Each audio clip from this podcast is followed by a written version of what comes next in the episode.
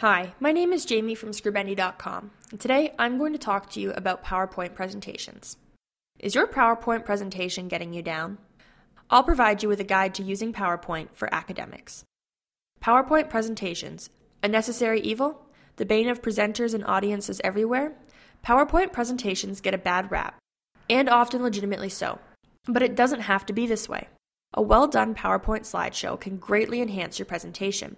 Perhaps a professor has requested that you use a PowerPoint presentation, or maybe you'd like to use it in your thesis defense. Whatever the reason, we have a handful of tips to help you get the most out of this visual tool. Number one, content before style. The very first thing you should do when creating a PowerPoint presentation is write the text. Don't worry about what the slides are going to look like until you've finished writing them. Editing your work is also important. Even just one spelling or grammar error is going to be noticeable when it's on a 10 foot screen in front of 100 people. Run a spell check, but also make sure you read over what you've written. Number two, open and close. While you might be tempted to skim or gloss over your opening and closing slides, remember that these slides will most likely stay up longer than others. A few things you need to include are your name, the title of your PowerPoint presentation, or a relevant quote or fact.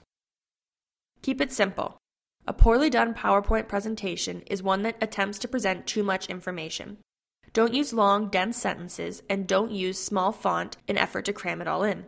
Avoiding wordiness will help keep your sentence length under control. Try to use the 6x6 rule no more than 6 lines per slide and no more than 6 words per line.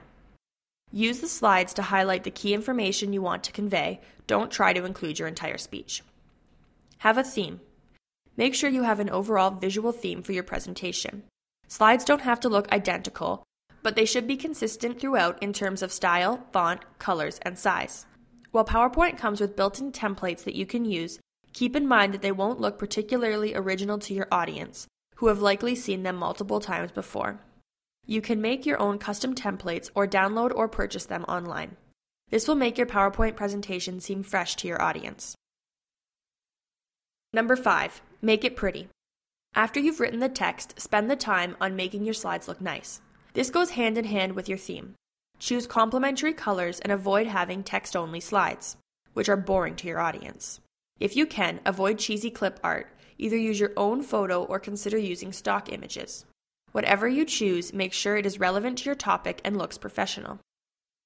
Number six, size matters. Not only should you ensure your text is readable, but it's also important that any charts or graphics are clear enough for your audience to read. There is no point in including them if your audience can't see them. Use a clear font in a size large enough to be read from the back of the room.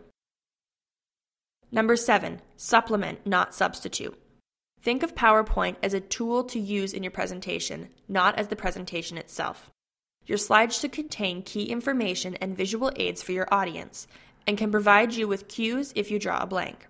However, you should not read directly from them, so be sure you know your material well.